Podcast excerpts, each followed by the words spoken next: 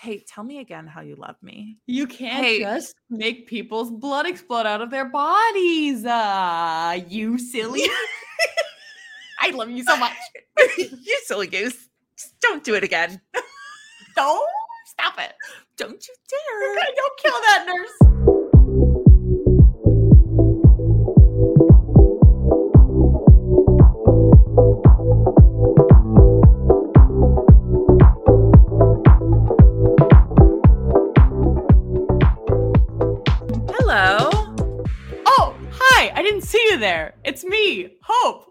To Say Smut, a literary podcast.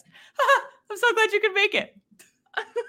This is this is Hope's intro that she just warned me she wanted to put together. Um It was That was delightful. company today. I'm glad you could make it to Say Smut, a literary podcast for readers and non-readers. I am Sarah and I love to read. And I'm hoping I'm bad at comedy bits. Actually, some would say that was delightful. Um, I just didn't know what of to us expect. who visually saw it. It was pretty good. Hope like did a whole hair flip turnaround. Oh, hello. Um, well, welcome. We are a little delayed, and the next month of recording will probably be a little wonky time wise because somebody decided to get married. Some of, us have a lot of different life things happening and also a lot of different mental health that we got to take care of. And We sometimes do. it delays the podcast, and that's fine. That's okay because this isn't our full time job. Take care Um, of yourselves. Well, take- not Uh, laughing at take care of yourselves. Always take care of yourselves. We're laughing about whose full time job this is or isn't. Moving on. That's great. Well, I uh, wanted to say I am freshly showered. I'm in my cozy uh, blanket, and I've got a little T-shirt on that says "You say cat lady like it's a bad thing," and it's got the little uh. Aristocats Aristocats girl on it. Oh yes, Marie. And- Marie or the mom whose name. Marie, Marie. Marie. Um, She's and my girl. and uh it's a shirt from my aunt and my cousin and my cousin listens to us religiously so hello rachel she's Hi, doing Rachel. she's doing an internship at disney well it didn't call it an internship it's like the the college program the disney college program um but she's like living her best life in florida right now so hello rachel um and i'm wearing your shirt if you're not watching the youtube version um but we are cozy and we are ready to talk about today's book. But Mhm. before we get in, I want to give some content warnings. Um, the warnings include guns, death, violence, sexual content, and fire. And we are going to be reviewing Pestilence um, by Laura Thalassa. I want to say that's her name. I'm so sorry if I'm saying that wrong. We're so sorry. If Sarah doesn't know, I super don't know, so it's gonna be wrong the whole time. um, and here's the thing I recommended this book and I thought, I haven't read this book in a year and a half, over a year and a half. And then I reread the book this last weekend and I thought, this is a little darker than I remember. this is a little more messed up than I remember. I'm So- thrilled. We're going to take this in stride. Um, and we're, we're gonna power through. I wore Um, my skeleton drinking coffee sweatshirt just for the occasion. I'm so excited. She is ready for everything post-apocalyptic today. she is ready for the death incarnate that is about to come and curse the earth. um, Which this book uh is one of four in the series. Um, and we'll you'll kind of figure that out because it is about the four horsemen of the apocalypse Indeed. And that is the topic I asked Hope to research. But um, before we get into the book, I do want to do scores. So on Storygraph, it has a 3.65, which uh, it's not the best, but it, it gets there. But on Goodreads, it's a 3.9, Both closer to a four than a two. which Sarah gave it a four out of five. So, um, and rereading it, I think what you're going to find, I'll get into this quite a bit in the book, but I really like the concept of this book. I think it's interesting. I think it's thought provoking, but I mean, it's a smut book all the same. So, before we get into it too far, I obviously want to disclose uh, some information about Laura or Lara. I'm not quite sure what she goes by. Again, we're not sure about the name. Um, she's a wife and a mom that lives in California. She's written quite a few fantasy books now. Um, but there's been some uh like a little bit of controversy around her specifically everywhere I went down this rabbit hole, it was like there were a lot of people of color and BIPOC creators who were saying she's great representation or she has terrible representation. So it felt like a really 50-50 split. Mm-hmm. Um, and the two big conversations around diversity in her books included um, her book War, which is the second book in this series. Um, and that's set in the Middle East. And it's obviously we have an, a white author, and there is some sensitivity concerns about her writing about war in the Middle East. Mm-hmm. Um, but granted, this is also not like current war in the Middle East. It's about a post apocalyptic war in the Middle East. So, like, you know, how much of this is fantasy and how much are we just basing off real life. Um, and then there's also like she had a whole separate um Rhapsodic was her other book that had a lot of controversy around it, which she had a black female main character named Temperance that went by Temper.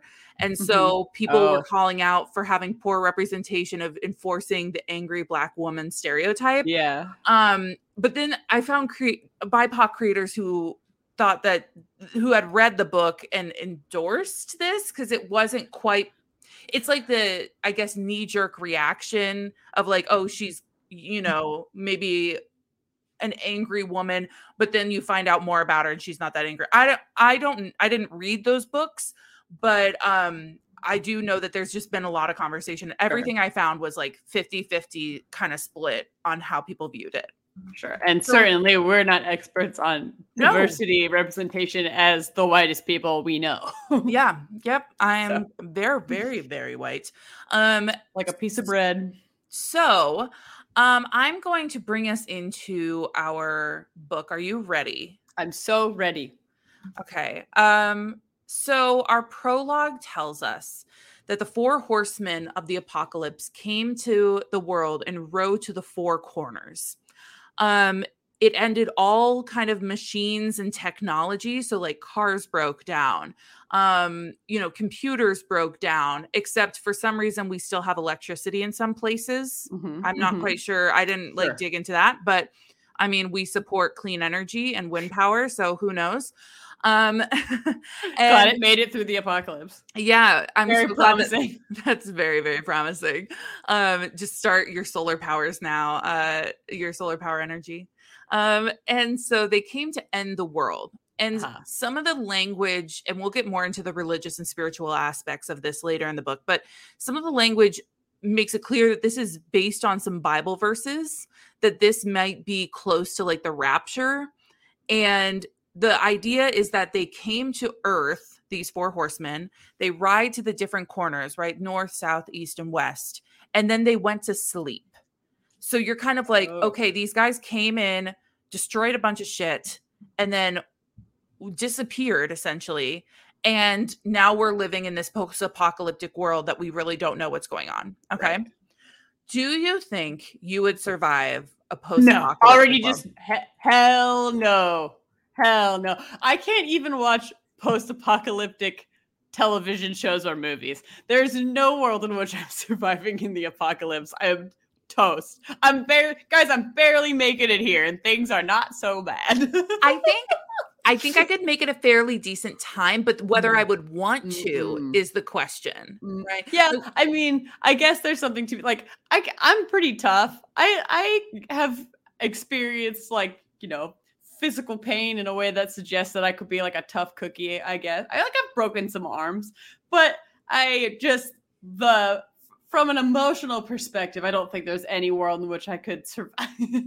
like, yeah, I, my instincts point... would really have to take over my emotions, and that rarely happens IRL. So, and at some point, you'd sit back and be like, "Is this even worth it?" At this point, right. Like, I no. mean, at that point, I would really question, like, do I want to bring a family into this type oh, of world? Man. How would I even, how would I contribute to this kind of a world? I don't know. It would just give me a lot of questions about purpose and like what my purpose is in that type of an environment. But right, yeah. Ooh, that, so, so uh, no. An- answer's a big no answer for me, is dog. Big question mark, likely no. Um, so our first chapter is titled Year Five of the Horsemen. And we find out that Pestilence the Conqueror has woken seven months ago. So we are actually, like I said, we are five years into this lifestyle. And now Pestilence has woken up and he is now riding a fun little horse Mhm. through, you know, uh, North America Sure. and is bringing all sorts of illness and plague everywhere he goes because that's what pestilence mean if you don't you don't know pestilence means uh like a fatal deadly plague Mhm. Getting down with the sickness, if you will. Getting d- the real down with the sickness Ooh, wah, Wah, ah, ah. ah, i'm so glad we're both on that Incredible. Oh, i wish you would have had drank that water right Yeah, before well, you I'm really glad that I stopped, or I might have Spit spit water all over my microphone. Um, so our main character is 21 year old Sarah Burns. Now, when I think about a post apocalyptic world, I'm also thinking, where would I be at 21? I definitely wouldn't be able to make it at 21. I also am not thinking of the most normal sounding names on the planet, so Sarah Burns was very jarring for me.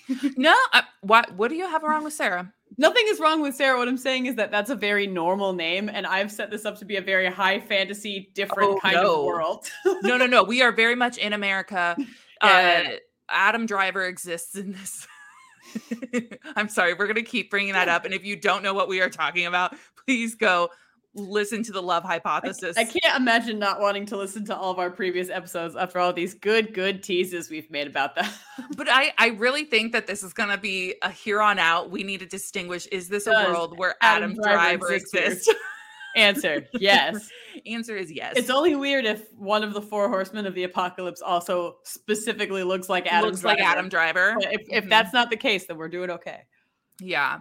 So, um, she is living in Canada, in rural Canada, and she is a firefighter. And her and her colleagues are drawing matches to decide who's going to try and stay behind while the rest of the people run because they have oh, received Oh, reports.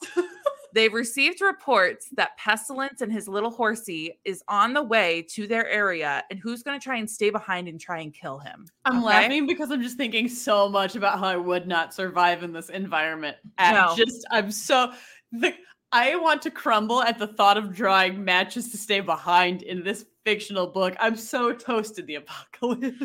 Well, and here's the other thing: it's a little too close to home after COVID. You know what I mean?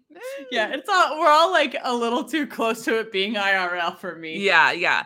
Well, I'm going to remind people multiple times during this book that we are in a fictional world. All these people are fake. So when we talk about some of the um, violence that happens, this is all fake. These are not Good real know. people. It's fine. Not real. Um, Both for your so anxiety and for clarification, because this is happening in America, I guess. It's So- happening in America where Adam Driver exists, but not real. This is not nonfiction. Anyway, so Sarah obviously pulls the match that requires her to stay. And um, so Sarah sets up on the highway and um, where he's expected to ride through because they, uh, there's also this idea that I don't know why television still works, but sometimes you can get like it's almost like the electricity sometimes Sure. still works. like so, it's all static, but if you hit a TV Yeah. a couple times up top and really mess with, the, I don't know why I'm indicating like dial TVs or something we're still using where that even makes sense because it super doesn't. but no, it doesn't. But yes, essentially think that where they can still Yeah. kind of communicate and hear what's going on. sure. And so there's reports of him coming from this certain area. So she's she sets up camp right on this highway. She's got her shotgun. She's uh uh bringing, you know, bringing it up to her eye and she's Mhm, waiting and mhm, she's waiting. And she finally sees him come. And he rolls up and it's slightly snowing out. It's the first snow of the season. It's getting chilly. And he's beautiful. of course. Oh and- no, he's hot. Uh, well, a common word that's used is angelic. And once we Oh, get into more of the biblical references, this will obviously make sense. Um, Sure. and he has long blonde hair and a gold crown, and he's got gold armor and a bow and a quiver on him. And Mm-hmm. um, she doesn't take long to admire him before bang, she shoots the man. well, that is okay. the one thing she was supposed to do. So Yeah. So he falls off his horse and she thinks it's done. And she's like a little sick over this because I think I think even when we talk about oh, you'd never know what you'd do in that situation, right. you you kind of sit down and you think it would it would still suck, Yeah, right? it, would, it would feel bad. I would hope it would feel bad. And she's like, I've got to finish the job. So what does she do? She pulls out some lighter fluid and a match. Uh-huh. The one that she pulled, the same That match. would be really funny. It's kind of like when they carve a name on a bullet for somebody, like when You gangs use that one. You can't kill them with any other bullets, or it doesn't Yep. count. So she starts the man on fire. And he like is burning and slowly you kind of hear him say, "Please" in all of this. Oh, oh and she feels very weird about the whole thing, but she's like, "It's for the greater good. I've done the right thing." Uh-huh. Before we move on, I would like you to tell us a little bit about the four horsemen of the apocalypse, please. Yes, I'd love to. And I am going to talk a little bit about pestilence in particular because as it turns out that's a really interesting of the four horsemen of the apocalypse. So um variety of sources for this. It is spoiler alert very rooted in uh, a variety of religions. So we've got some Christianity, we've got some Judaism. I am um, still not an expert on any of the things I'm researching. So don't be surprised when I say do things that aren't correct. And I'm trying my best. I'm so sorry. Anyway, so uh, in this book series, the four horsemen of the apocalypse are pestilence, war, famine, and death. These are the most common ones that I'm familiar with. Um, Yeah. they, they are popular in pop culture. Um, there are kind of differentiations on what they are and how they're interpreted based on the origin. So I'm going to kind of talk about two variations um, with pestilence in particular. But so yes, um, when you Google Four Horsemen of the Apocalypse, your top responses, including the Wikipedia page that I reference a lot for this research, uh, are going to talk about the figures described in the book of Revelations, which is in the New Testament of the Christian Bible. Um, so they're not quite the same as the pestilence, war, famine, and death we all know and love. Um, We all love. all love. We know them. We're pers- personal, close, and intimate friends with all four of them, uh, and we and we. That's what we know. Um, in Christianity, the four horsemen include uh, writers on. I don't know if a lot of people know this. I don't think I really did either. They're not explicitly described as war. Like war came on a horse and famine the second horseman. They're described as dudes on horses and described by their color in the bible. So first is a rider on a white horse and then there's a red horse a black horse and a green horse.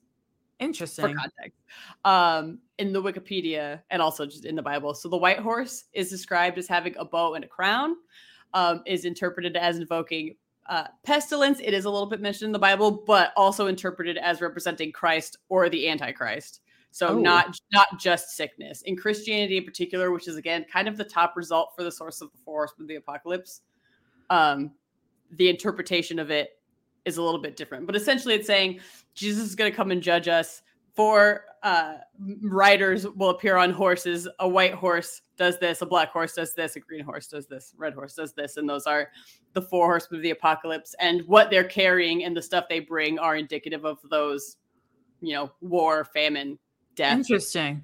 is is kind of where it comes from. So, um, yes, white white horse in Christianity, sometimes interpreted as Christ or Antichrist. We'll get into the pestilence of it in a second. Like it is kind of mentioned in the Bible, but it's kind of different. It's a little confusing. Um, the rider on the red horse has a sword. A sword. I pronounced the. W. I'm gonna go. I, We I was gonna should, say I'm gonna go home, and I am home. I just need to quit.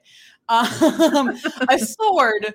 Wow. And they are interpreted to be the creator of war and conflict. So that's where war comes from. The black horse is depicted as a food merchant carrying scales, and that's supposed to signify famine. Um, and then the final rider on the green horse is described as being death accompanied by Hades and is the general depiction of, of death. This of is so four. interesting because I would have thought Mhm. obviously death would be black horse. Yeah. Yeah. You would, wouldn't you? I was a little surprised by that too, but they I had read somewhere, you know, green being associated with like decay and Oh, stuff. Like I. I, I kind of get it. if you look uh, at the if you look at the covers, I'm pretty sure um uh oh gosh, famine uh is a green cover. Yeah.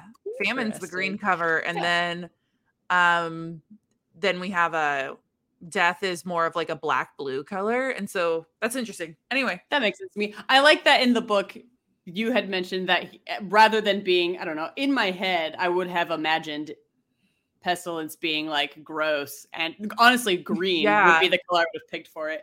But I like the end the book you is like hot and like glowy They're and shiny hot. and like um, I well, it, it al- well, it's sorry, it was weird to say that I like that he's hot. It aligns with what I was reading about interpretations of this horse being first of all, it's a white horse, and then also maybe being Christ or the Antichrist. Like it makes sense that in the book he would be described in the way that he's being described because in the Bible it's he's not like a grody green like disease goblin.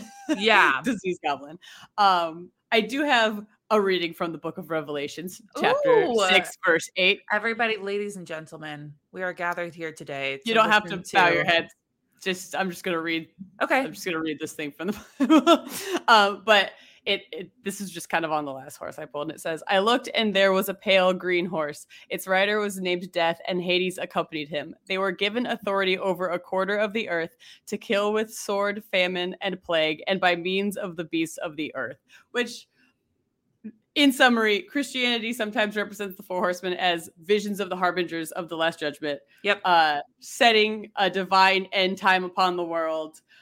Sometimes, like the green horse in particular, in that in that reading I pull up because it sort of encompasses all of the four horsemen of the apocalypse. Yeah.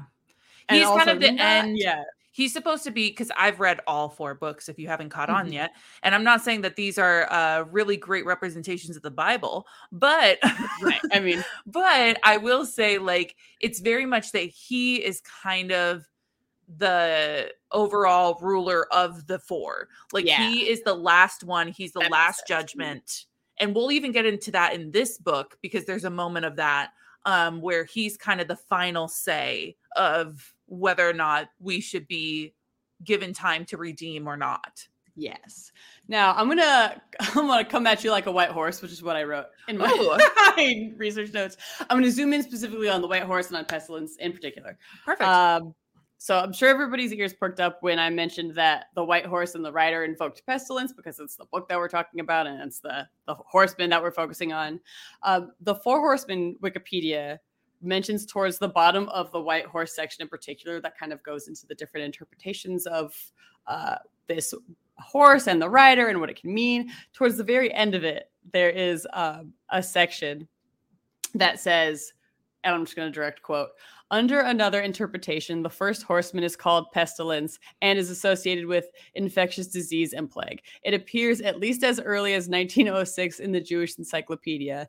This particular interpretation is common in popular culture references to the four horsemen. So, in kind of the Christian interpretation, there isn't war and famine and death are all kind of consistently referenced, but what you call that first horse is not so consistent. And the most common pop culture interpretation of it being pestilence is, at least according to this Wikipedia, derived from the Judaism interpretation okay. of the reading instead of the Christianity one.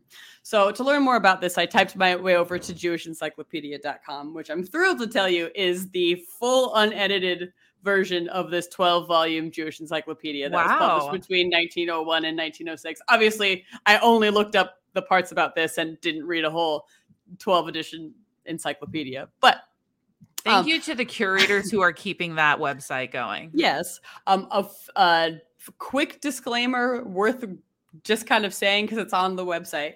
Uh, the Jewish Encyclopedia and JewishEncyclopedia.com in general, as a resource, um, does not contain information about modern Jewish history because it was published in the early 1900s. Uh, it. It's it's not like a fact to know as it pertains to the research I've conducted today, but it doesn't. And the website tell you this have information on things like the creation of Israel or the Holocaust or more recent events because they were made in like 1901 yeah through 1906. So, just as a disclaimer to that, as a source for information, it won't have things like that in there. It does have great info on uh, other Jewish history and religion and customs. Anywho, just wanted to put caveat that seemed like something to bring up. But anyway, Jewish Encyclopedia states that um, pestilence is one of the four judgments which God inflicted on Jerusalem in order to turn it into a wilderness. So that linked me over. Um, I wanted to get the reading from the Torah. So I went to Shabbat.com. And in, Wow. Ezek- in Ezekiel chapter 14, um, uh, ver- I think they're verses. If they're not, I'm sorry. Verse reading line 12, uh, what, or 21, not 12. I'm also apparently dyslexic. Anyway, it says, uh, For said the Lord God, how much more when I send all four of my evil judgments sword, famine, wild beast, and pestilence against Jerusalem, ought I to cut off from it man and beast. So that's just the the reading it comes from. But all of that to say, uh, in Ezekiel, in the Torah, is where they have pestilence specifically called out. It's not quite written that way in the Christian interpretation. When you look at the four horsemen of the apocalypse via Google, you're most commonly going to see that it comes from Christianity. But that specific interpretation of our of our dude in this book is uh is not derived from that interpretation. Our pals war, famine, and death align with Christianity's interpretation, but the pestilence one pestilence one varies. Uh, amen. That's the end of my research. Oh my gosh. Well, first of all, thank you for that deep dive. Second of all, as somebody who grew up in the church, and I know you grew up in the church as well, and as somebody who currently goes to church, but as somebody who can also step back and look at things very objectively, I think the Bible is such an interesting text just from how we have deep dive interpreted things and how we have used or like the uh translations of words um Mhm, mhm. you know i think that's like so interesting that we pull also from judaism so closely because obviously if you if you are a, a more reformed christian you uh, or catholic you know that jesus christ was a jew and we talk a lot about that and so i just think it's so interesting when we pull like one phrase and all of a sudden we create all these interpretations of it Mhm. and this is just the pinnacle of that as well um so thank you You're Oh my goodness. welcome. Um, we're gonna get into more of this religious talk from a theoretical POV. Um, I'm not gonna get up on a soapbox and start telling you what to believe. Um, but I also think it's interesting that they mention Hades yeah. in it because I, uh, if anybody knows me, they know I love Greek mythology, and um, obviously Hades is uh, re- represented in Greek mythology, and so I know that technically that name can also just mean like, uh, like essentially a, a, a personification of death or the Yeah. underworld. Yeah, like Um, sometimes it's underworld, undertaker. Sometimes you kind of strip that that interpretation out of it and it's just sort of Satan, but that kind of is taking it away from its Yeah, because he's not, and in Greek It's- mythology at least, Yeah, it's like- Hades is not out of to be Greek. evil. He's really just supposed to be there to take care of people after they've died. yeah, he ha- someone has to do that job and he's the one who does that job. And even within the uh, the underworld, as they talk about, there are places of paradise and there are places of of more um pain and suffering. So like he's in control of all of it. So when we talk about the underworld, I think it gets a lot of fear just because it's the concept of death and what comes after death. Um so anyway, sorry, I will get off this. We'll do another whole thing smut book about Welcome to our mythology. very misguided religious podcast we just Yes. Um okay, so we are back at it. She has now killed him. She has burnt him. Um she they don't call her Sarah Burns for nothing. That's great. Actually, for some reason I did not pick up on that pin that pun pin But pun. Ba-dum-tsh. Um, and so she goes back to her little sleeping bag and falls asleep. The next thing she knows, she's woken by a hand around her throat and the face of a monster looking back at her. spooky. This is a skeleton man who has been burnt. Yeah, I was gonna say, couldn't be the man I just set ablaze moments ago. And spoiler alert, this man cannot die. Um, so she can Um, shoot you mean to tell me him. that the four horsemen of the apocalypse can't just be shot and then burnt? I guess not. Unfortunately, Who could have seen that coming? And I thought gonna- the book was gonna end. I really like sat back and I'm like, really, did you really not think somebody hadn't tried already in the last seven months? right. Did you really think no one, no law enforcement agency, even, or, you know, any sort of federal department tried to, to not stop him? Like, what? Are you serious? This being is a harbinger of the end of the world, but I bet nobody tried to shoot it with a gun. And I mean, we all saw what happened with the balloon that China sent over. I mean, we were all up in that business. So you really think they wouldn't do something about this man? Okay. All right, you guys. So uh Sarah, I'm gonna need you to suspend your disbelief. oh yeah, sorry. wow, how the turns have tabled. Oh, How Anyway. the turns tabled. so he pulls her out of the tent as a skeleton, burned skeleton man, because his body has not quite obviously Mhm. regenerated. And he Very Ghost Rider.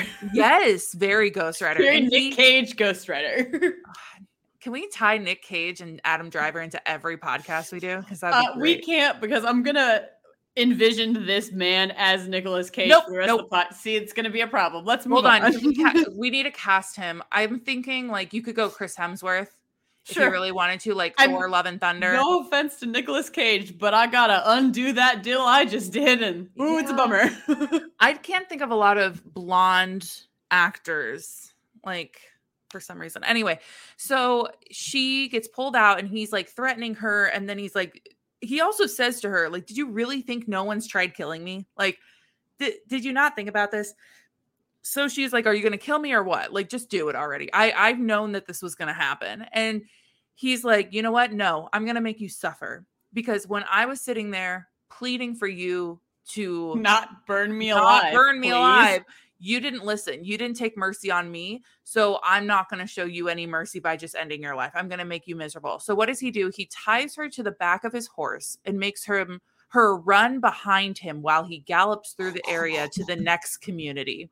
That's really bad. Yeah, that sucks. And like good thing she's a firefighter and she's kind of got a honed body that she can kind of keep up. even but- so, Still rough. now I'm not suspending my disbelief.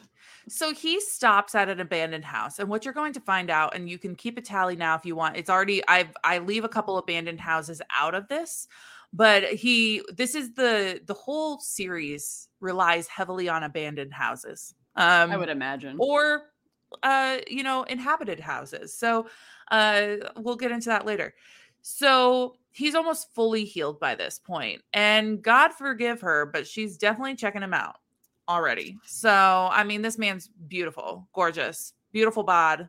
Um, we don't objectify men here, but this also isn't a real man because he's just like a personified concept, right? Like he's not really a man man. This isn't a regular man. This is Nicolas Cage. This is Nicolas Cage. So during their first real conversation, he's like telling her, I begged you for mercy. You didn't give it. And he's like, she says, You're here to destroy us, dude. Like, what did you expect? And he's like, No, you guys were destroying each other before we even arrived. We just came to finish the job. Ain't that the truth, though? Yeah. I mean, look at our current current situation. So I guess Um, he also makes it clear he's only keeping her to make her an example to anybody else who tries to kill him. Like, if you try and kill me, I'm going to, and I'm just gonna guess, fall madly in love with you and fuck your brains out. We're not there yet. Stop I'm ruining not- the ending. Hope don't guess Don't what's gonna happen in the smut book. No, please don't.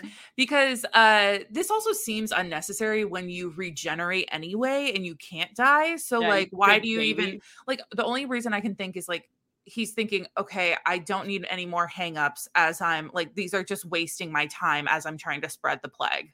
So I'm trying. I'm trying to spread the plague. Could you just can you just can not? just Could you not? Could I you just- don't? I need you to stop. I'm trying to do something here. Um, so this is like this weird culture shock that happens for him where he realizes, oh, she needs to like sleep and eat and, eat, yeah. bathe and go to the bathroom. And that's another scene that happens quite often is he like watches her when she goes to the bathroom because he doesn't think she's gonna not try and escape or like try and kill him again.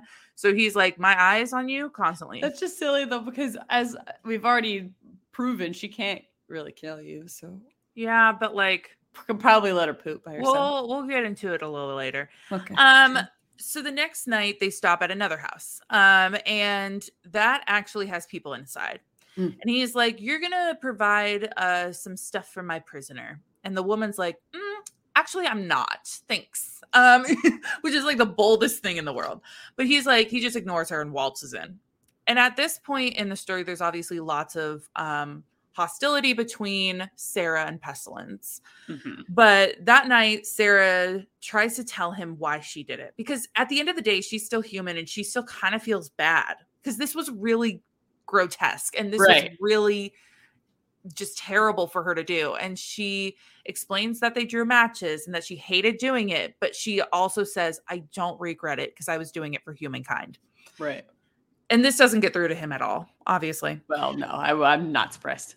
You should also realize that at this point, this man has like no facial emotion, like facial expressions, no No. emotions. Like he's very cold and and Yeah. like disattached, disengaged with the whole situ- situation. Dead Um, inside. Yeah, he's dead inside, uh, per your sweatshirt. Um, so that night she wakes up to the sounds of cries, and there's some internal turmoil because she's stuck in this second floor bedroom and she's alone. And she's like, okay, clearly there's something going on. I don't know what's going on, but there's a window right there. I'm going to try and escape right now. So she gets out of the window. She jumps down to the second floor. Surprisingly, does not break anything Good job. that great after you know the the time she's had because obviously her body's wearing down from being running all day essentially and she's you know got sores on her she's struggling with Yeah, with recovering Uh, one of one million reasons why I will not survive an apocalypse. You know. especially being tied to the back of the Yeah, that, four that horsemen of the apocalypse yeah specifically bad. so she jumps out of the window she starts running and she thinks she's free she's like running through this field she thinks she's free until she's shot in the back with an arrow twice Oops. not just once twice Twice. I'm not sure how this wasn't fatal but okay suspend so- your disbelief. This is the first time that you've not had your disbelief. i know maybe i'm just in a the sky. I'm i'm just in a mood this time It's all Um, too real this time. I, I think I can suspend belief when it's like emotional stuff, but when it's actual logistical things, I'm like, wait, that doesn't make sense. Um, Interesting. so not not sure how she didn't die, but he comes and he's like, "How dare you escape me?" and yanks out those arrows, and then ties her to the back of the horse and tells her sleeping is now a luxury that she is not entitled to. I mean, that's fine, but she's just gonna die real fast. Yeah, yeah, exactly. And so we're not all sure what happened at that house that somebody was screaming at. We think like they were getting sick and it was obviously, oh, you know, yeah. not coping well with that. Um and so during the next stretch of travel, she stumbles and she can't get back up. So she starts being dragged Oh, and I'm gonna uh, again remind you this is not real. Um, and one of her shoulders gets dislocated, no, that's a bummer. and she's in so much pain she passes out. Yeah, no kidding. Yeah, so she's convinced she's dying, but in this weird unconscious, conscious, like coming in and out, um, she is having her wounds taken care of, Oh, and he says something along the lines which she believes is like maybe this is a dream. I'm not sure if this is real. He uh, she hears a voice say which you can obviously think it's pestilence mhm. i'm not going to let you die but don't forget this act of kindness. So reasonably she like points out to him you know when they wake up and and he okay sorry let me back up a second. I did forget one thing here. She like realizes that she's holding his hand Oh. um at some point and as soon as she wakes up he all of a sudden is like ew gross cooties um so yuck. man was fine with it until she woke up um and turns out she's in a bed he's taking care of her wounds and he was like again i'm not i'm not gonna let you die but don't don't act like you forgot this It's like that exact scene in Beauty and the Beast. yeah tries exactly to run away. And she reasonably points out like If you, hadn't frightened me, I wouldn't run away. like and also like you inflicted all this pain like why why are you acting like you're the hero now You did do this thing. Yes. So for a few days, um, they're in this house, and he's like low key, reluctantly taking care of her. But one of the things he does is he brings her weird combinations of food because he's immortal and doesn't know what humans eat. So, what do you think is one thing he tries to bring her? Well, this is hard because I I'm not 100 percent sure what the resources are like in this apocalyptic post, world. yeah, post-apocalyptics. What would be some things that I mean? Obviously, it's not going to be like fruit or anything crazy. No, no, it's gonna be like dry beans and a can of like tomatoes with no can opener, so you can't open it or eat it. Struggle, struggle. It's gonna be like, he, I found some branches outside, and here's uh, the end of a toilet paper roll. uh, close because it's mustard and uncooked pasta. to be fair, I would eat those things if I had to, and I love If mustard, I, so I don't like mustard, but mustard. uh, did you ever go through that phase in middle school when people would like weirdly eat Just eats dry spaghetti. dry 100%. spaghetti? Yeah. Like, yeah, I don't know why that was a munch, thing. munch it, like take take it long way, just kind of munch it. All the way yeah, it's so weird. I don't know why we all did that. to being a cartoon depiction of a beaver that I've ever been. I guess. Yeah, yeah. Well, this house that they're in that she wakes up in isn't empty. There's a man who obviously comes down with the plague. And he's very close to death. And once she's able to get out of bed, um, she, as a natural, like first responder, wants to start caring for the man and making him comfortable and keeping him company. So he holds her, she holds his hand and recites poetry because she wanted to be an English major at one point and like Mhm. loves to memorize poetry and literature. And so she is like trying to get him as comfortable as she, as she can. And Sure. like they even drink a little bit of uh, liquor together and then he passes away. So as they get on the road again, uh, Pestilence actually lets her sit with him on the saddle this time. Uh, gee, We've now thanks. Upgraded. I'm tired of uh, healing you all the time from the abusive thing I'm doing. Yeah, this sucks that my pet isn't doing what it should. Um, dragging your animal on the ground. Just we do not endorse any animal cruelty in this podcast. you sure don't. Um, so she starts asking him questions, which he is like, I would love this to be a quiet ride, please. Like, Mhm. do not talk to me. Yeah, this is now it is Shrek and Donkey vibes. This is Shrek and Don- I literally thought this when we were going through the book again. I thought, you know what? This is the vibe. And she notes that he's attached his word to or himself to the word of kindness. He's always threatening that the kindness will end. His kindness will end. He's being kind Uh-huh. to her. yeah, And um she needs to stay put or he will not be kind to her, which we can get into how this is abusive, but I don't Okay. think we need to. How Jonah Um, Hill. okay, Jonah. Anyway, I feel like if you go back and listen to these podcasts in a year, you'll really know what time we were at yeah, we, by these life events that we're Not for up. nothing are we sitting here dating ourselves as much as possible with Absolutely. every reference we make. So, um, also at each house they keep stopping at, they it shows different personality, right? If you go into somebody's house, you're going to see the inside of their life and the hmm. inside of their minds and their hearts and in the inside And of their so- house. and the inside of their house. And so she's seeing, you know, pictures on the wall, things that people have collo- collected, collected. Clock, collect- clocks. clocks. Clock collections. They are collecting clocks. And it's bringing up old memories for her, but it's also really sad because she's realizing that, that these people either died or they ran or whatever, you know, to get away from this situation. And here she is with the man who's creating that situation. So then there's this like obvious scene that happens um, when an immortal uh, and human interact, which is another trope I love. Um, I love these little mini tropes that I will discuss in some of these podcasts, which is he comes out of the shower naked and she's like, geez, put some clothes on. And he's like, oh, That you trope. humans and your propriety, you and your innocence, get over it. It's a body, which We're- I mean, accurate. We're balls out every day, all the time in in superhuman my world. immortal angelic world. in my immortal, that one song from Evanescence, I think. dating ourselves once again. Um, so she like obviously gets over this pretty quick and starts uh, like oogling him, and she's like, "Oh, look at his body." well, in Uh, my case, don't mind if I doodly do. well, if you're just gonna put it out there, I might as well take a gander.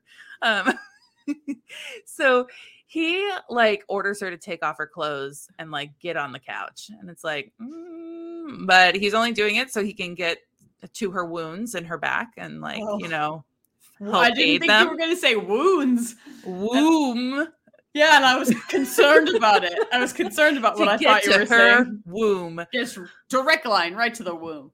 and it, like during this uh, him taking care of her she's like hey you might want to disinfect my wounds because like uh we don't want any infections happening he's like no i can control all infections so i Oh. can make sure it doesn't get infected okay cool flex um i don't We really could have used you circa 2019, 2020. yeah i know and like the best part is uh famine's book um we'll get into all this a little bit later but famine's book he can control um growth and like Oh, so you could just feed people and you just won't? no well obviously that's the concept is that he he kills all these plants right but Cool. when they're having sex she's worried she's going to get pregnant and he's like no i can kill off the sperm essentially in your body no, no, it's all watermelon seeds. You will grow a watermelon in your stomach. you will grow a watermelon. This is the one time where that's true. but it's so funny to me because i'm just thinking like is that cute or not that sounds so nasty I- think like I have a I lot just- of thoughts about it, and I'm gonna keep them zipped I- up tight and in my brain. being like i can prevent the sperm from attaching to the egg okay. And Sure. um anyway so this guy can prevent uh infections which also feels like kind of the similar concept that like wouldn't you be able to also not like be able to prevent The infection of pregnancy? the infection of pregnancy I don't. I don't think that's how that works. uh i don't know it sounds more logical than the freaking it's more to do with the body than the growth of watermelons i don't Oh, know Man. Anyway. Anywho, so uh sorry, now my mind is just down this path because now I'm thinking about death and I I had read that book so long ago that I'm like, what if That's just good, kills the sperm? Conversely, I'm just thinking about those watermelon laffy taffies that had little fake No. black seeds in them. No. Ew, gross. Okay, okay, we're on. We're on to the next. Okay. So he's acting like looking at her is like the most disappointing view he's had all day. Like he's like, You are not appealing. You just have a body. Everybody has a body. Like there's no sexual tension at this point except for her little checking him out. Okay. hmm So she keeps asking questions of like, why are you doing this? You know, a logical question you would ask if you were spending lots of time with the here? harbinger of death, you know, or pestilence. And his return is he wants obviously her to suffer and he needs to keep her alive in order to enact his revenge on her for what she had done to him. Okay. but like, don't you have other stuff going on? I mean, it would get really boring if you were on the road just spreading illness all day. That's true, but like, I just feel if if you're like a, a super being with you know world-ending powers, that doing this to a human would be deeply boring because humans comparatively would be deeply boring. You would think, but this does You not go that way. Um, so there's also this thing whenever she begs or says please, he loves to point out, well, I begged. I said please, and you still set me on fucking fire. And so instead No. of proving that I'm a better person than you by not doing that, I'm going to do the same thing to you because Yeah. that's fair. That's revenge, quite literally. And his whole thing is like anytime she even slips the word please into things, it's immediately a no. Like that's off the table. I if I was considering it and you said please, nope, absolutely not. Interesting. there's another scene where there's a you know she's having a bath and he's helping her but it's not sexy it's more like she can't use her back muscles to reach her back so Right, like her her shoulder was previously not in its correct location, and so Or, you know, things kind of hard. he shot her twice in the back with his That did too. happen. I had Um, forgotten. and so he's like what do i do like with this living human and her inability to function while being injured this is so inconvenient and at one point she tells him her name she he's like she's like by the way i'm, I'm sarah and he's like it doesn't matter you're human Fine. to me. Um, I'll keep calling you human. And he's like, he literally says, quote, what does it matter? You're all the same. And she's like, well, you really know how to make a girl feel special. And he's like, you're not special. That's- literally, you're not special. No one is special you're all humans and you're all doing the same bullshit. Honestly, that's so true though. and it's like a little bit of a reality no, check. straight up, I agree. And not so- special. She finds out he obviously doesn't have a name other than Pestilence, and she Uh, and I would love for him to have any other name because clearly I can't pronounce it. Pestilence. Give me anything else to call this being. But um, sh he's like, I don't need name a name. Like names are not important. Okay. So if a horseman of the apocalypse came to hang out with you, what food would you want to expose to him first? Uh, hmm, that's tough. You know, and this is post-apocalyptic world, so you can't right just because the anything. resources the other thing that's straight up been in my head this whole time is zombieland so i can only think about twinkies i've just been thinking about twinkies this entire Mhm. time hmm Um, what where what are you going to show him? It- Yeah, you can have little what I'm gonna show- delicacies, but like you're not going to get you know. right right. I mean I'm trying, to think of, I'm trying to think of something that i think would be like around a lot and it's not great. Like there's there's just like a lot of raisins. It's like a food that it, there's a lot of because it's raisins but no one really it buys it because you, that's not what you ever want even in the apocalypse. So like i guess there's these raisins.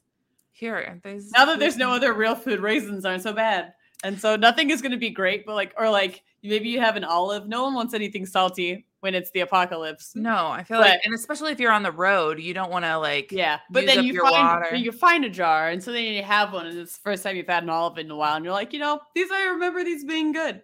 It's not great because there's no food or water and everything's bad, but in different circumstances, olives pretty good snack. Like those little pickles too. Like, yeah, if we're being up, pickles are the vibe though. I love pickles. And pickles. yeah, those. would I- good.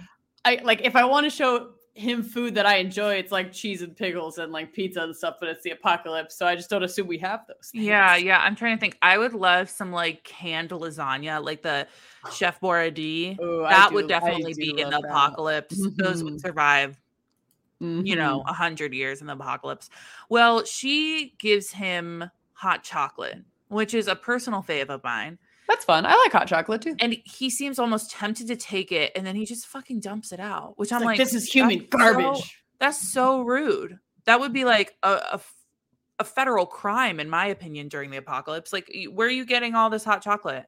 Now I know that the great Tom Hanks said in Polar Express that there was only one rule, and it was to never ever let it cool. But there's two rules, and the other one's don't throw it away when a human gives it to you. That's rude. That's so rude. But he doesn't need to eat, and he like doesn't see the value in doing things that are purposeless. But you can start seeing that this is where the small civil moments are coming along for them, right? uh-uh. Uh-huh. So he actually stops at a hospital to help get her more care. And she like starts freaking out and being like, OMG, if we go into the hospital, they're all gonna die. And he's like, I don't even need even need to walk into that hospital to kill to them. Like, them yeah, like I literally just Which need to begs roll the question: through- Why can't you just? You could just do this so much faster. it You'll get, we'll get to that in a second. Um, but she he's like, I don't even need to go in there. And it's kind of fucked because he's like, look at all these faces that are gonna die because of this illness. Like, why would you say that? like That's lame. okay, okay, we get it. So they stop at another house um where he tries a, a piece of pie because they had like one of those like maybe like Oh. frozen or like you know, yeah. um, but they, he, she has a little pie and he tries it and he's like, actually, that was pretty good. It's like, oh shit, I didn't know, about pie before. And it's like really weird vibes after that hospital scene. But okay. Anyway, so they're back on the road again. If you can't tell, this is going to be a theme where this is honestly the theme of the entire series, which is just I did have a house down. tally, but I don't think it's reasonable to try and keep up with all the different I houses. did not I had- include all of the houses. I stopped at three. yeah, there's so many. Um, so she's clearly experiencing some hypothermia at this point, and he's like, "What's wrong with you?" And she's like, like, damn it. I'm fucking cold.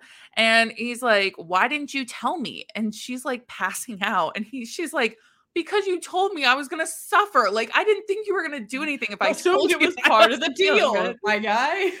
Uh and so he's like, I didn't want you to suffer like this. And she's like, I can't know that. the rules. I can't know that. so he takes her into this house with a family and warms her up. And she looks around and realizes there's children in the house. And she's like, please don't let these people die. And he's like, actually, that's my whole job. He's like, I gotta let these people die. And it's really confusing because they stay at the house and then she aids the family while they die. And obviously, there's an argument that they get into over it. And then he just like mm-hmm. gives her a sandwich and was like, yeah, I liked the taste of this jam and I thought you might too, which is like, cool, bro. I've been here doing this jam thing. I know that it tastes good. You don't got to Yeah, tell me. I've I've experienced jam before, and now is a weird time. By the And way, now is a weird, like, peace offering time for you just give me a sandwich after I just watched children die of the plague. sorry, okay. sorry about these dead kids. I heard that people like jam. Yeah, this kind of tastes sweet. And then he just quietly mentions that, like, he doesn't like watching them die either. Okay. All right. Okay. Well, Well, that sounds like a you problem. So it should be obvious by now that they're having lots of conversation about humanity and human emotions, including him inquiring about like, why do you keep taking care of these people when they die, when they're dying? And she's like, because no one wants to be alone like before they die. Like that's Mhm. it's all about making people comfortable and like, when yeah, they're have feelings. die, it feels bad, and you got to fix the feelings, sir. compassion. Um, and so they get ambushed outside of a city, and I believe it's Vancouver, if I'm correct. Um, and she falls off the horse and starts aiding other people um, because she's a first responder. And it- it, this is kind of like the first moment where she's really publicly seen because you know they're tracking him. Everybody like kind of Right. knows the area he's, in. He's in. coming up on the TV blips. That Yeah. I've again interpreted to be old school TVs and not the kind of TVs they would actually like be. silent like film and then it's like the It- It would, it would have to just be flat screen TVs everywhere, and for Yeah. some reason in my head it's like old tubes and dials and exactly and a lot of hitting the top of a very big TV, and that's just so not how this would be, be at all. well it's getting around this is the first moment she's being seen with the horseman so now people are going to know after this instance that she is with him he has taken a woman And Okay. they'll see what shit condition she's in and be like, they must be friends. they must be no hanging. possible world in which she's like being held captive. She's yeah that's the probably other weird thing is like they're like okay i guess we're just gonna ignore the fact that he's taken a hostage Like, like, I, I know that she's had some baths, but she is still a woman who's had hypothermia and was dragged along the ground for a long time. So I'm shot in the back twice I'm confident she looks like absolute shit. So pretty crazy to be like, she's definitely in on it. I can tell. honestly we all know that this is going to go to the way of uh, them falling in love but imagine the ego boost you'd get if this man saw you at your worst and you're he's like you're still so hot but but then again, like Willie, even because he's already said you're just really suck to look at. yeah literally well they escape this whole ambush situation and they go to vancouver island and um they're just galloping along um and how do you get to an island if you're galloping But the magic of uh galloping Well, on water because magic of- no what I, is it well if that so now that you've tipped your hand and that they just get a gallop Sorry. on water it's not as fun as the more logical but less reasonable thing i was going to say which was if you kill an absolute shit ton of animals in the water and they all float up you could make No. a bridge no i'm gonna let you know right now no that sounds actually less logical than Dude, referring to the look, biblical no. guy as having a horse that can walk on water crazy Yeah, concept but, but to be fair, we're going off of the interpretation of this man inflicts disease, not the interpretation of this man could be Jesus or Antichrist. So in my you head, did I was say like, that the white horse a bridge of dead animals. But, but I also said that Jesus the Christ. most common pop culture references are from the Jewish interpretation, which focuses more on the pestilence, which is what the book is called. Let's so he could have made a dead fish fish bridge for his horse to trample across. He just didn't happen to do it that way. We're gonna put a poll like we did our last one on Instagram.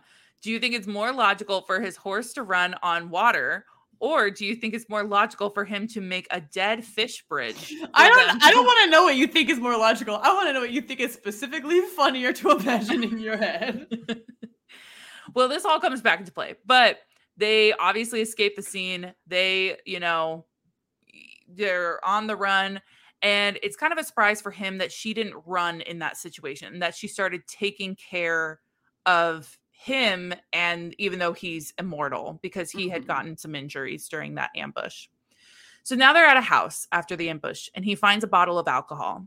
And this man can't die. He doesn't need food, and he doesn't need to go to the bathroom But he can get drunk. and he's practically immune to every other human response, but this man can in fact get drunk. I hate it here. I don't. I'm having a lot of fun, but that's so stupid. And so that's exactly what happens. And I I have said this before. I love when there is a drunk scene when somebody starts confessing shit they shouldn't. I wish he would have you know, when I said your body sucked to look at, I was lying. yeah, well, it's it doesn't go quite that far. but um during this drunken experiment experience uh the those couple of years he he explains that those couple of years where the horsemen were asleep it was actually the time for humans to redeem themselves. They were kind of like Oh, okay well, look you should have communicated that. We yeah you should have like posted a facebook message Nobody or told like me. sent out an amber alert but for that you know? I guess you did take away all technology mm-hmm. so who knows? Anyway so he's like we were all sleeping. We were hoping you would redeem yourself but you didn't he also admits to her that he's feeling quote something when he looks at her and it's driving him crazy because now he's starting to experience these semi-human em- emotions when he's around her Oh, so it's not just like indigestion or not? no no no no That- so it's that's not a hangover. angry or anything you are hungover from the alcohol that somehow affects you. Yeah. Well, no, he's not. He's not hungover yet. He's still drunk. Oh, And so- okay. During this confession, they're getting closer and closer, and he's like lightly touching her, and he's she's like thinking he is gorgeous, and like she's kind of like waiting for him to kiss her, and like I can definitely oversee the insane abuse. yeah, it's fine. I've watched many people die at your hands, but she's about to kiss him, and she's like waiting for him, and so then And he's gonna throw up because he's drunk. No. Oh, that's another trope I enjoy. Ew, no. I don't enjoy it, but it's just another trope. I guess it's just another trope. What's the other worst thing she could do in this moment? oh man? from I- what we know so far.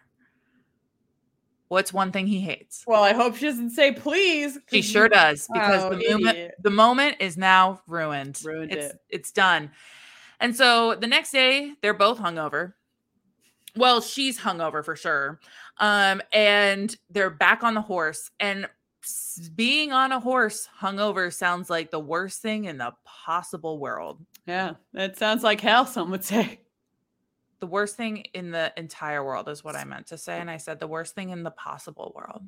in all the, the worst thing worlds. possible, the In worst thing in the entire world. in every possible world that exists in the infinite universe. The worst thing in every possible world is being hungover on a horse. I said it. that thank you. Thank you for identifying what I meant. Um, but they are galloping over the ocean again, and she's like, Oh my gosh, I'm gonna puke. And she leans over to puke and she falls into the ocean because she loses her balance. He thinks she was trying to kill herself. You ever just lean over to puke and then fall into the ocean? It's such it a happens. bummer. I'm sure there's a story Every of somebody time. doing that on a boat. Probably. Uh, probably a Um, lot of stories like that, actually. And so he thinks she's trying to kill herself. And she was like, No, I just feel fucking miserable. She says as she falls into the ocean, No, I just feel miserable. But he pulls her to shore. Uh, okay. No, as she's falling, she's floating- falling backwards down floating into the ocean. and then just floating away. Not doing this on purpose. miserable. I really feel like shit. So he gets her back to shore, and like in this heated moment, he like grabs her and kisses her. Okay, Did and also this is yeah, she did. just checking. so the this is like making a passionate moment when somebody was just feeling like really miserable also sounds like the worst Couldn't be me. um but this whole book doesn't feel appealing in the least bit so uh it's also clear that during this kiss this man doesn't really know what a kiss is supposed to be like Oh, so he's like no. harshly going at it It's very hard to kiss someone who's not quite sure what a kiss should be like. yeah and she kind of like t- low-key teaches him Look, we've And all then- been there, and it's yeah. fine. yeah Well, well He's got practice. he finishes the kiss and starts yelling at her that she will not try and kill herself again. And she's like, that wasn't what I was doing, but okay.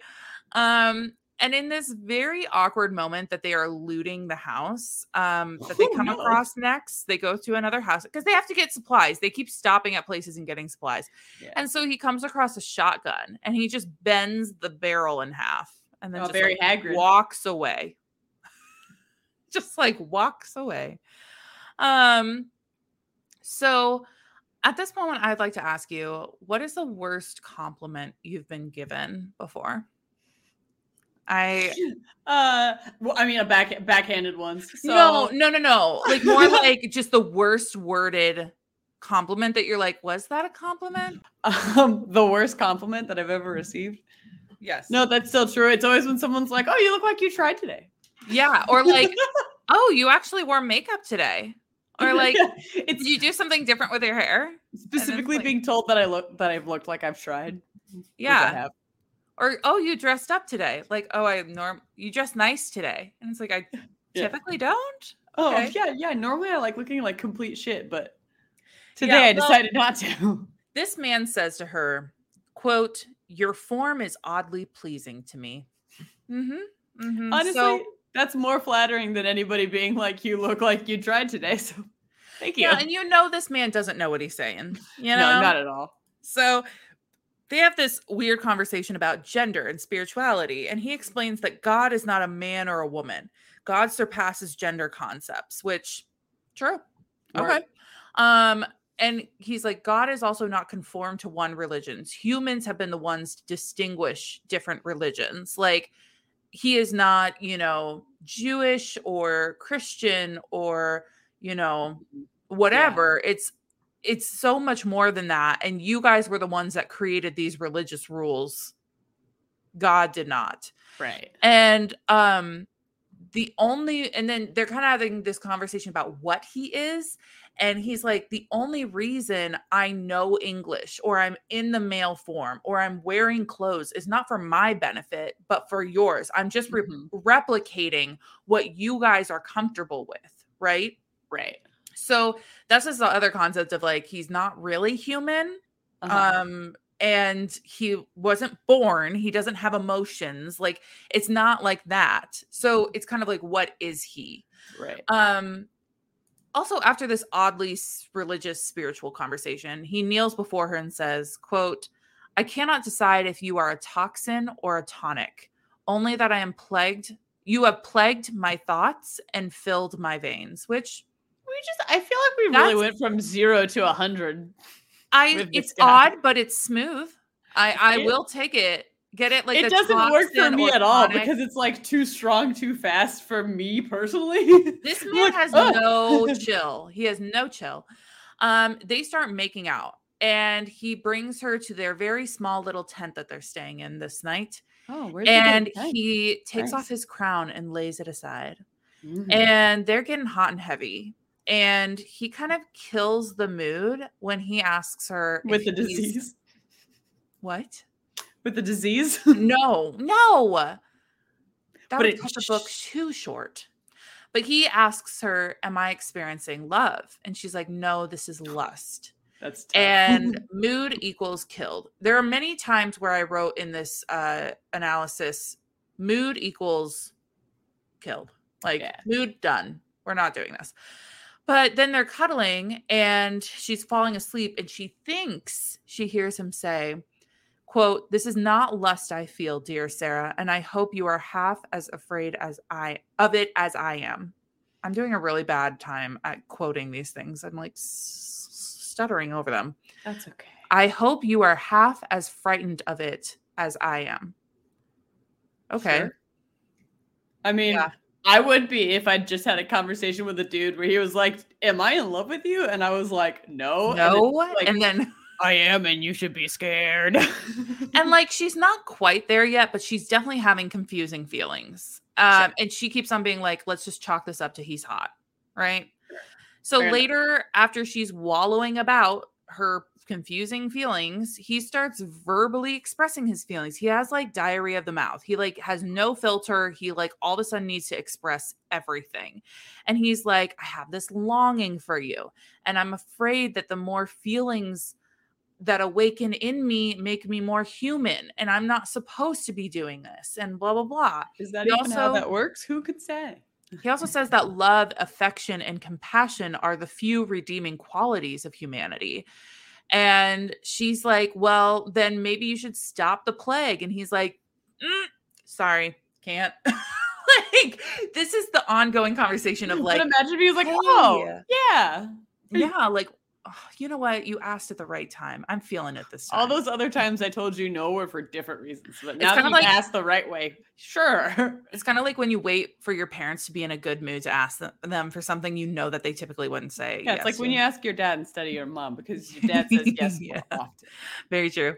So after another house they try to be hosted at, um, the owners clearly don't want them there the own homeowner calls. Is there Sarah, ever an instance where someone is like, "Yeah, bring the plague man into the home, please. We'd love to keep you here."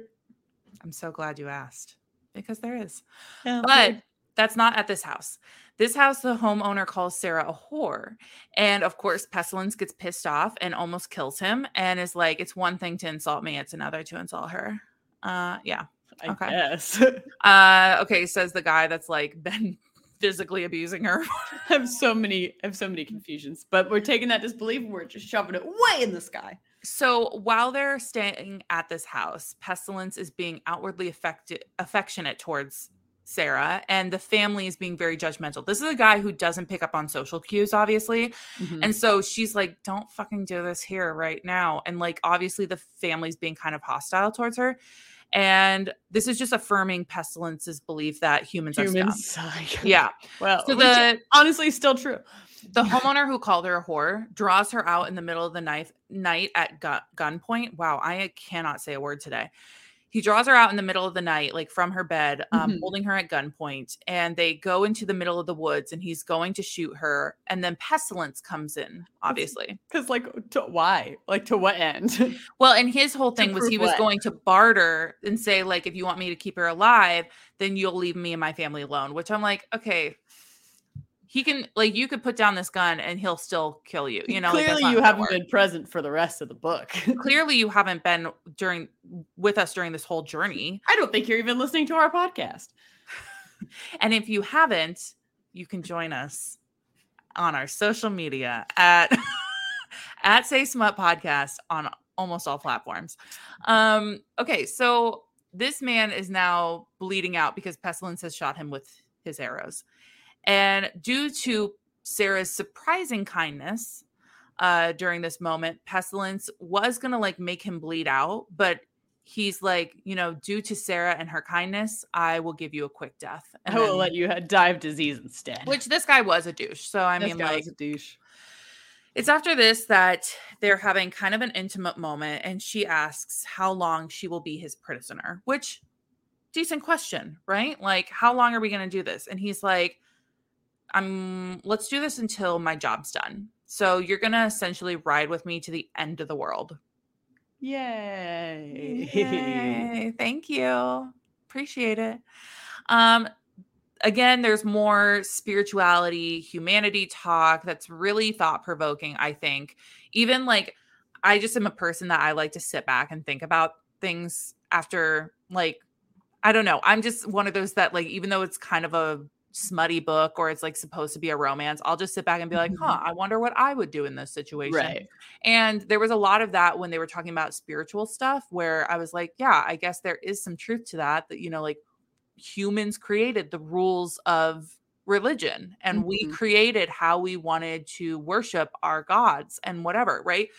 And so I just, uh think it's interesting because at this point she asks him for a memory and he says i've been around since before man was was here and i will be around after man is here and so he's seen all this history right because like right. technically he could cause plague in animals or you know dinosaurs or dragons or like all sorts of crazy shit. What was the large asteroid if not one big plague for dinosaurs? Yeah, I mean, it plagued them with instant death. oh, poor dinos. Um, so I should now mention that our man has glowing tattoos. Oh, red. yeah, it's very fun. Um, they're written in a holy language and they outline his purpose and his mission. Okay. There's not much to this. It's just a fun little fun fact. And like there's these things that like he can only say a- in his angelic language or I'm whatever. conveniently wearing plot armor. Not plot armor, but like the plot of my whole shit. On well, my no. I- mm, it's not like that. It's more like something, something, mercy, blah, blah, blah. Like it's more like religiousy purpose, right? Like the stuff you were talking about, you know, in, in the yeah, yeah. scripture. I gotcha. So at this point, our girl's seriously conf- conflicted. You know, this man is learning compassion with her by being worried about her well-being, and he's starting to enjoy human things like food, and he's expressing expressing his emotions. Jam is super good. Look, have you tried this thing? Have you put jam on bread before? Shit's This crazy. man would die if he met the owners of Smuckers. It would be like the end. you mean you can buy this just anywhere? jellies, jams, preserves. Those are technically, I think, different things. I guess so. So they go into another house, and it obviously has occupants this time. It's an older man and woman. And the man is like, Who's at the door, Ruth? And she's like, I think it's one of those four horsemen. And it's like so Oh, casual. What a man! So this couple welcomes them in and takes care of them. They're not afraid of him at all. And even the old woman kind of scolds Pestilence at one point, and it's kind of funny. But the old She's just like, oh, we are gonna die anyway. Do do do. literally they Yeah. they quite literally say like we're not afraid of death we've lived a full life we've had wonderful children How and we're old and we're tired and we're hurting and so It's lucky that they did that. yeah i mean they've lived a full life. Anyway moral of the story is that rob and ruth are amazing people and they're staying at rob and ruth's and he comes to sarah in the night and he sh- he thinks that she's sleeping and he does this huge word vomit of like all of his feelings. What a hilarious thing to do over someone as you think they're sleeping. again this guy has no social cues. He does not know what's norm and what's not and it's this big confession with lots of flowery alert words blah, blah, blah, wow sarah get it together flowery words but he's essentially smitten with her and she's changed him deeply okay Uh huh. Uh huh. Uh huh. but Rob and Ruth get really sick, and Sarah is there tending Well. to them. And we have a full blown the notebook moment where they are dying together and you know holding hands and um they even pray for pestilence like they said you know Interesting. he has a hard he's been sent by god like he has a hard journey ahead he's going to see some really crazy shit and uh that's going to be hard on him we would think so really sad Yeah, that's the couple sad. dies. Um, I'm going to remind everybody at this point if you're feeling sad that it's not real. None of this is real. Um, but this leads to another argument between Sarah and Pestilence about, you know, this is obviously this book is a lot of traveling, breaking and entering, arguments, making out. Okay. Yeah, kind of all my favorites. Yes. and he's like half heartedly being like, I'm still keeping you alive to make you suffer, but I did just confess my entire love for you. oops. So Rob dies first and then Ruth dies. And um she Ruth even says, like, it was a blessing to leave this world together. She even forgives pestilence before she dies, which like he didn't even ask for it. So like, wow. This woman's a saint. Make her go down in history. make her go down to hell. Oh my gosh. But now what do you think happens after Ruth and uh Ruth and Rob die and pestilence buries them? Are they gonna do it? They're to have a romantic bath. Okay. I don't like that as the next step. and just when things are getting a little hot, My face says- is so sad. I know. just as they're getting a little hot and heavy in the bathtub, she says the word please. No. Ah! And this is an automatic red light for him. But then this time he's like, oh, I can't re- resist. I'm just so horny. And so she finally gives pause and is like, maybe we shouldn't do this in the house that Ruth and Rob just died in. No shit. And he and he's like, why? They're dead and beyond this place now. Like they don't this does not matter to them. Because I think And- it's gross. And she's like, okay, fair enough, but they don't end up doing anything. So they're on the road again and they hit Seattle and she realizes the plague's already here. Oh. Turns out one of those nights they were at Rob and Ruth's, uh, he just rolled out and went ahead and just plagued the plagued the crap out of the place because he was like, I didn't want you to feel bad about it because we needed conflict. because I just didn't want you to see. I didn't want to be ambushed. I didn't because want you to feel everybody loves Seattle, and I didn't want you to see this. Yeah, but I had to plug it. It is a cultural hub for Full of hipsters, and that was the plague. that was You're gonna get 90s grunge was the plague. but espresso and music recommendations when you go there. Now we gotta just avoid it altogether.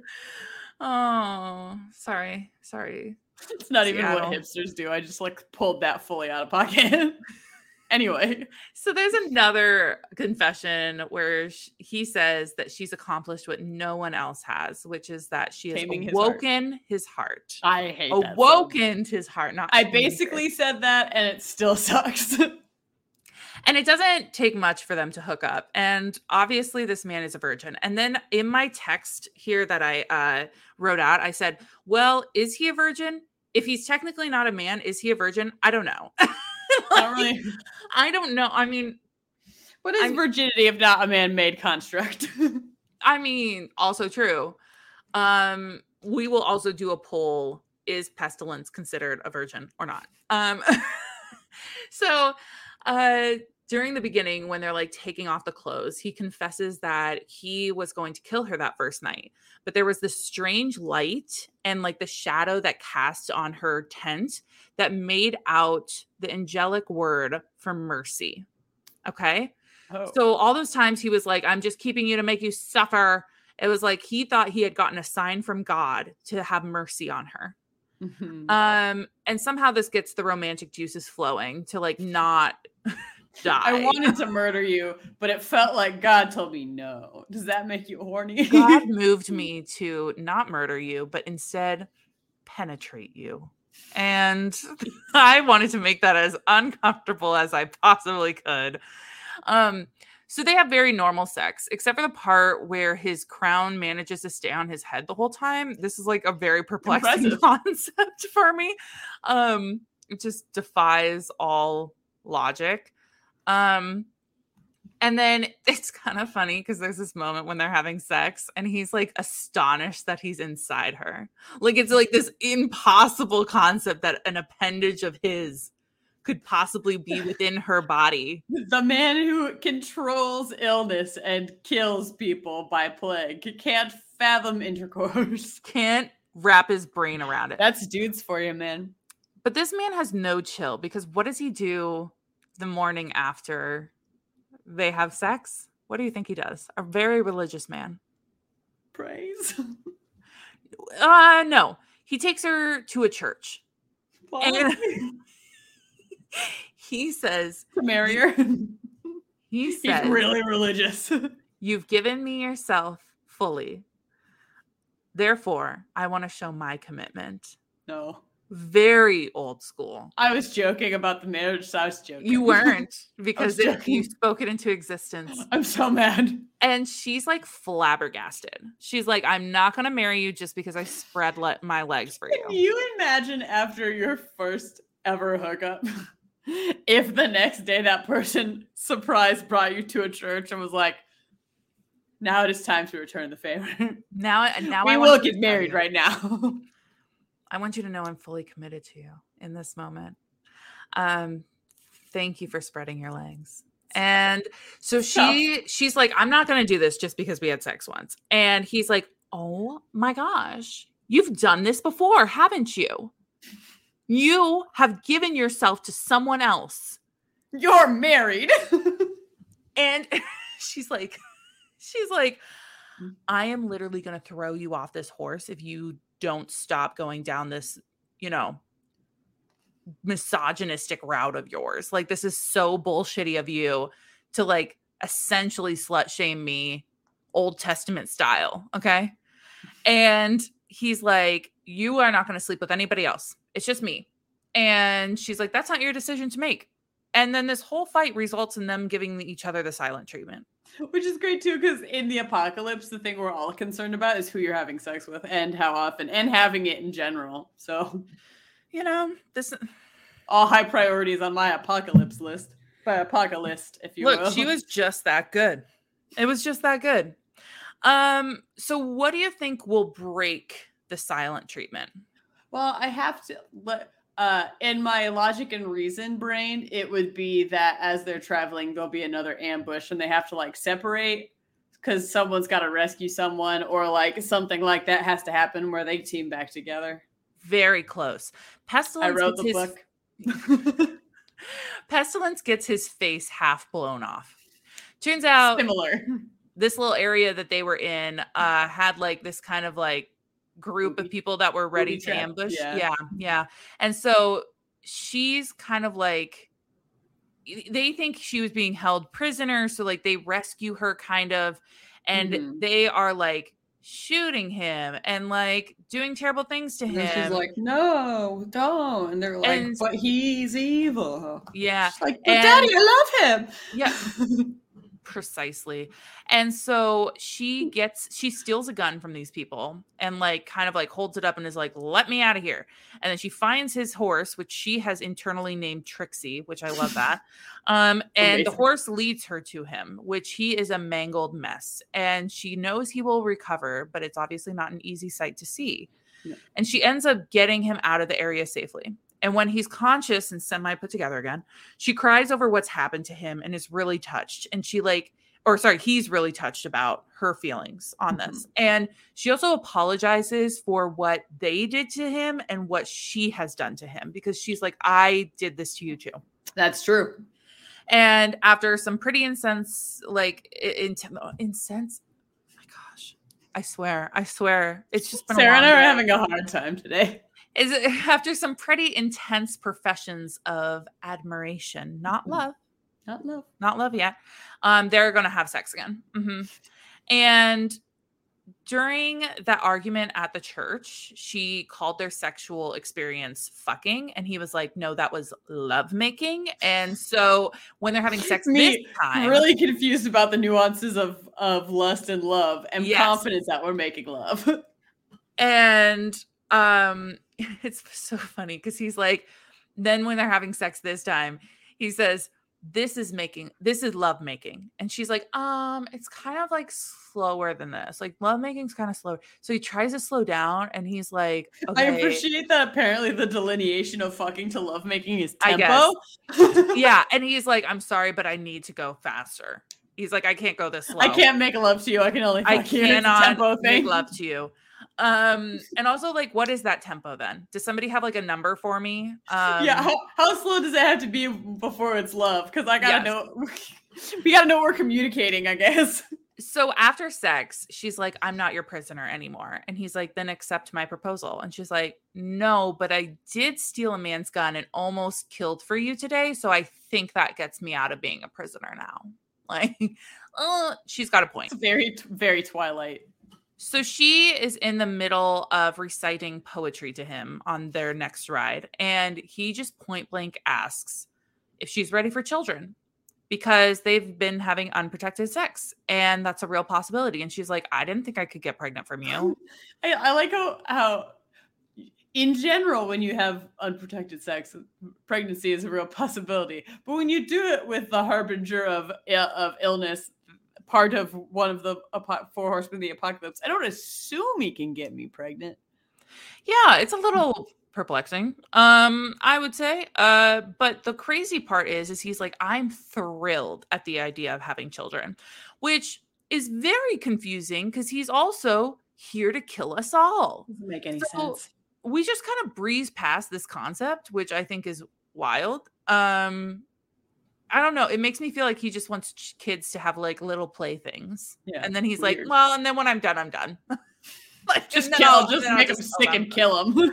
Um, another community tries to praise pestilence when they come in. And I was waiting tried- to see if there'd be like a cult type vibe where they're Mhm. like, "We love this, kill everybody." they're trying to like appeal to his ego, right? And they try and give him women, and obviously this does not work. No, Then there is a place that they go where a bomb was planted and the bomb goes off and there's almost like this gang of people that take pestilence and sarah hostage and when sarah wakes up she's like holy shit. Like these people they had known he was coming with a woman like they had heard the reports that he had a woman so Mhm. like everybody's calling her a whore and like a slut and all these terrible things. I just can't get over that everybody immediately assumed that that she was fucking him and not that she was a prisoner. Like, yeah know immediately we're like, the only thing that woman could be doing is fucking that man. Yeah, because like why why would he keep her though? You know, like why would he even keep her if he wasn't getting something out of it? That's their idea. But even then, you are still assuming that the one of the four horsemen of the apocalypse is hanging out with this woman, and this woman's doing it because she likes it, and not because the one of the four horsemen of the apocalypse might be keeping her prisoner. yeah. yeah, I don't know. I don't know. I feel like there's a lot of resentment there, probably. I just wouldn't have assumed that she was doing it for fun. Yeah, that's true. But also, why would he ever? You know? Well, yeah, but that doesn't. That's not her fault. I know, but Like, I just want to keep her. but like, why does do she her. get to survive and they don't? Is I think the idea Oh, too. so you're jealous. Interesting. Interesting. So uh when she wakes up, she finds that they are doing every she's like being tied up and she has injuries and stuff. And she finds that the gang has like had done everything that they can to kill pestilence. I mean, they have like b- pretty much. I mean, they've done terrible, terrible things to this man. And at one point, pestilence charred body like half crawls to Sarah. Which is kind of sweet. I don't, I'll give it to Oh, them. does it remind her of the time she set him on fire and he asked for help and she said It no? just was like some because it should. prob- uh, like She residual trauma. Um, so he carries her somewhere. Um, because they had left, they had left them to kind of die out there. And so when How he he carry her somewhere when he was all charred up? well, he's like he's like a skeleton man again, right? Because he's regenerating. Is that his true form, being a skeleton? No, man? it's just his body's regenerating. I'm can't just move that asking. fast. I'm just asking. So she just uh she Mm. feels he's carrying her somewhere and she doesn't know where yet and she's fading in and out from her injuries and all she overhears is pestilence asking somebody to save her because he loves her and the other person's like oh you love her i hope you suffer while she dies then Oh, and it is kind of like well, a, but "Oh, well you have killed people we love too so you do suck. what better time to meet his brother than when she's dying right Because we have to set up for the next book. Oh, actually, this is not for the next book. This is Oh, never because. Death is the fourth book. Oh, I didn't know this was death. Got it. Yeah, Death. Remember when I said like he's kind of the lead, like the ringleader. Yeah. So he, she is clearly like in a Harry Potter almost dead situation, Yeah. white train station. Yeah, yeah, yeah. Um, Baby and she, like- Voldemort under the bench. yeah yeah and so death is like sitting there and he's like so you're the girl that my brother fell in love with and sh- he she's like i think i'm dead and he's like i mean yeah technically but you're kind of in between and he's like technically your body doesn't want you back and like i'm supposed to take you now but i'm very intrigued about how My this brother design- really likes to fuck you. I'm just really intrigued and I've got to help a brother out, you know? And so I'm going to send you back. But I I just want you to know I'm watching this After situation. that, no take backsies. Second No time's take the charm. no takes backsies. Quack quack seat back. Um so she wakes up in the hospital. Turns out he had took, taken her there, and most of the doctors wouldn't save her. So he revenge killed them. And I'm not talking like plague killed them, like no, like exploded their eyes out and stuff. blood coming out of their ears and eyes killed them. For Yes. sure, yeah. And so obviously this doesn't go over well with Sarah. And even though she's like mad at him, there's this weird like, hey, tell me again how you love me. You can't Hey. just make people's blood explode out of their bodies. Ah, you silly. I love you so much. you silly goose. Just don't do it again. Don't stop it. Don't you dare. Don't kill that nurse. Nurse gets a bloody nose. Oh, you better not. I'm just kidding. It's Ah, a bloody nose. Get out of here.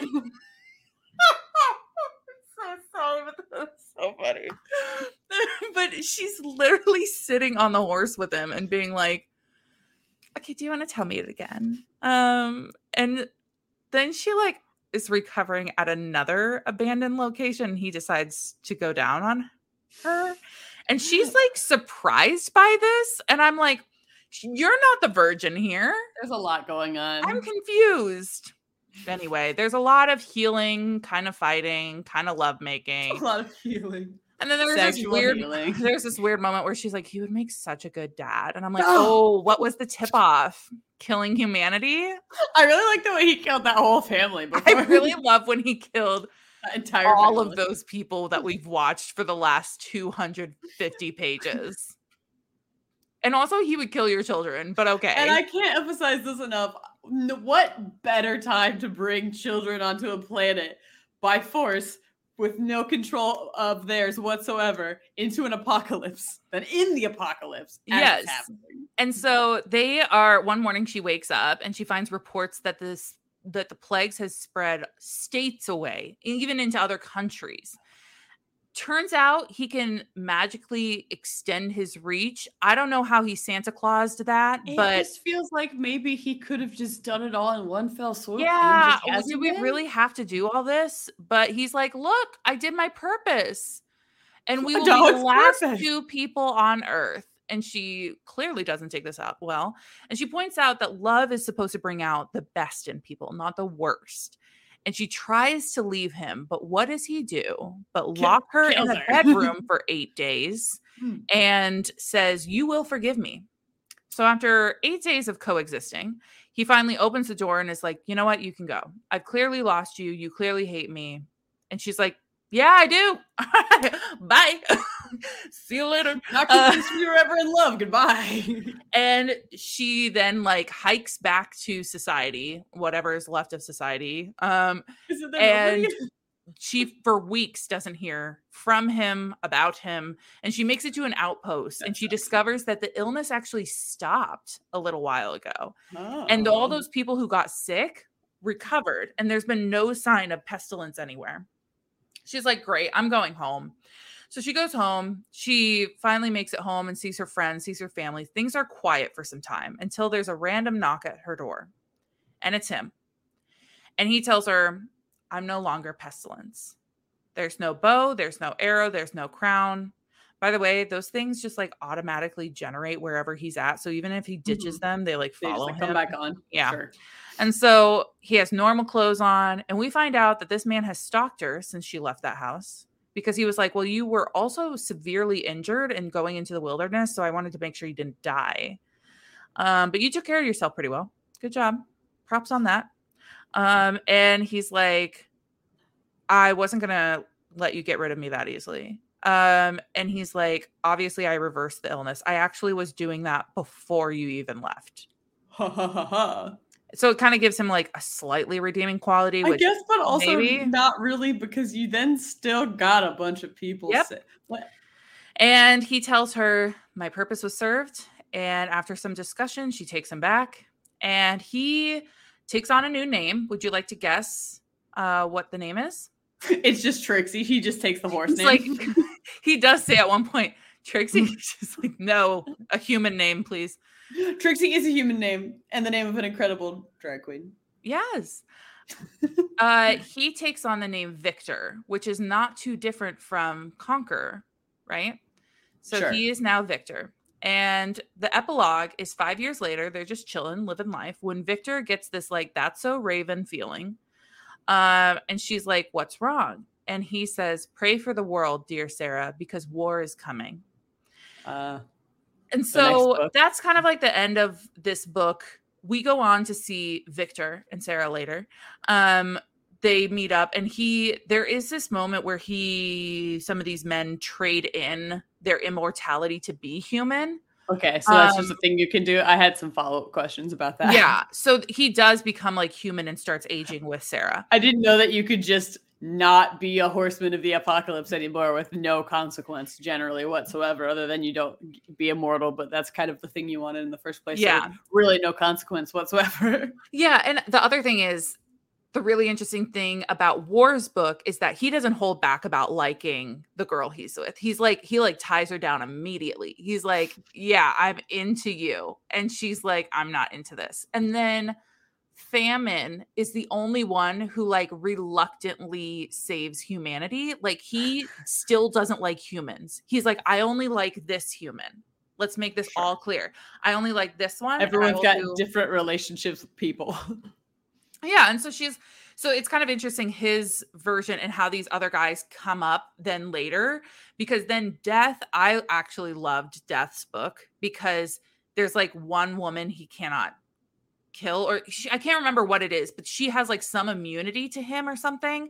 And um so it's interesting because they kind of have a cat and mouse thing where he is trying to understand her and figure out her out and so she's like running from him and he's like pursuing her to like why can't i get through to this Yeah. So- why can't I kill you? yeah literally so there is kind of these moments of like they do have differential views or whatever um and i do like famine and death's books um and then i will say too that uh this book predominantly shows white people but um the next one is set in the middle east. They talk about middle eastern culture and then the third book famine is set in south america where uh, our main female character is actually a sex worker at one point and she is um, speaks many times in spanish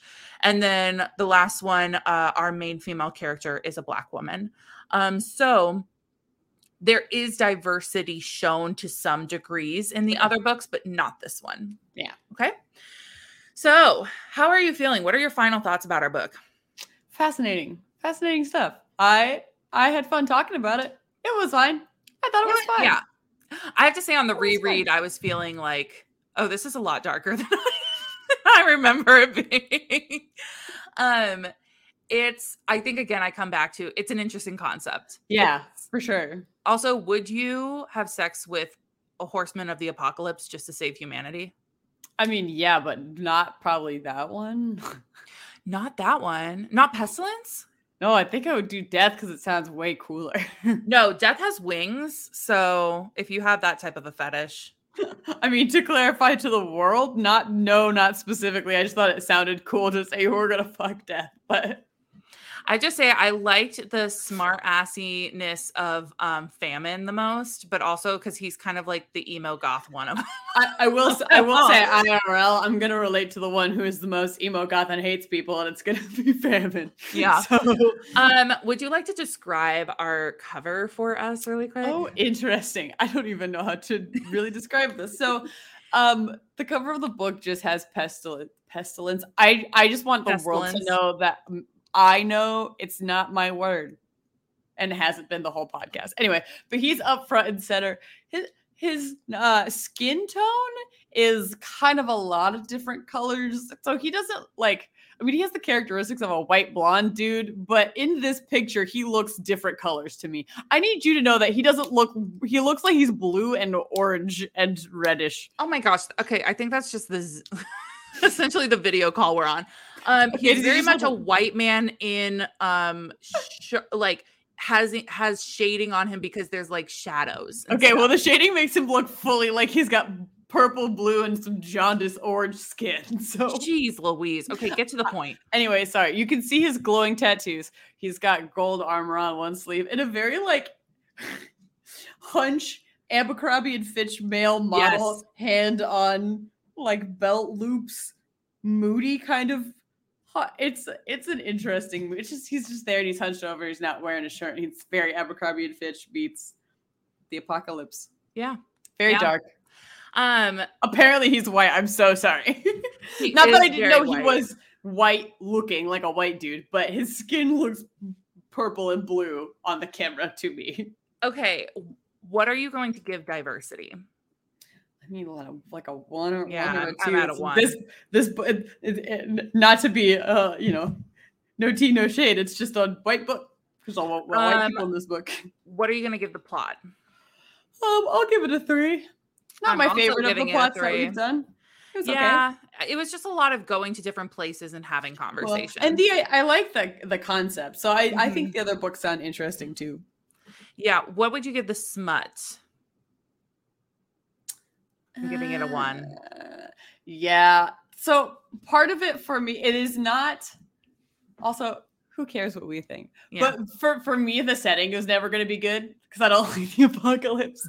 So none of it's sexy to me at all. It's just all bad for me. It's all one bad for me. yeah, I mean, find joy where you can. It. I dislike apocalyptic works so much that it just was never going to work for me. So, what are you going to give smut then? So I'm gonna give Smut like a two. It's- Oh. uh, Nice. Um, what are you giving the cover? For a book like this, what would you even expect the cover to be? well, it is. It is about what I would expect. It's very. It's very like you know, uh, dark cover, detailed in the Yeah. illustration. It is about what I would expect.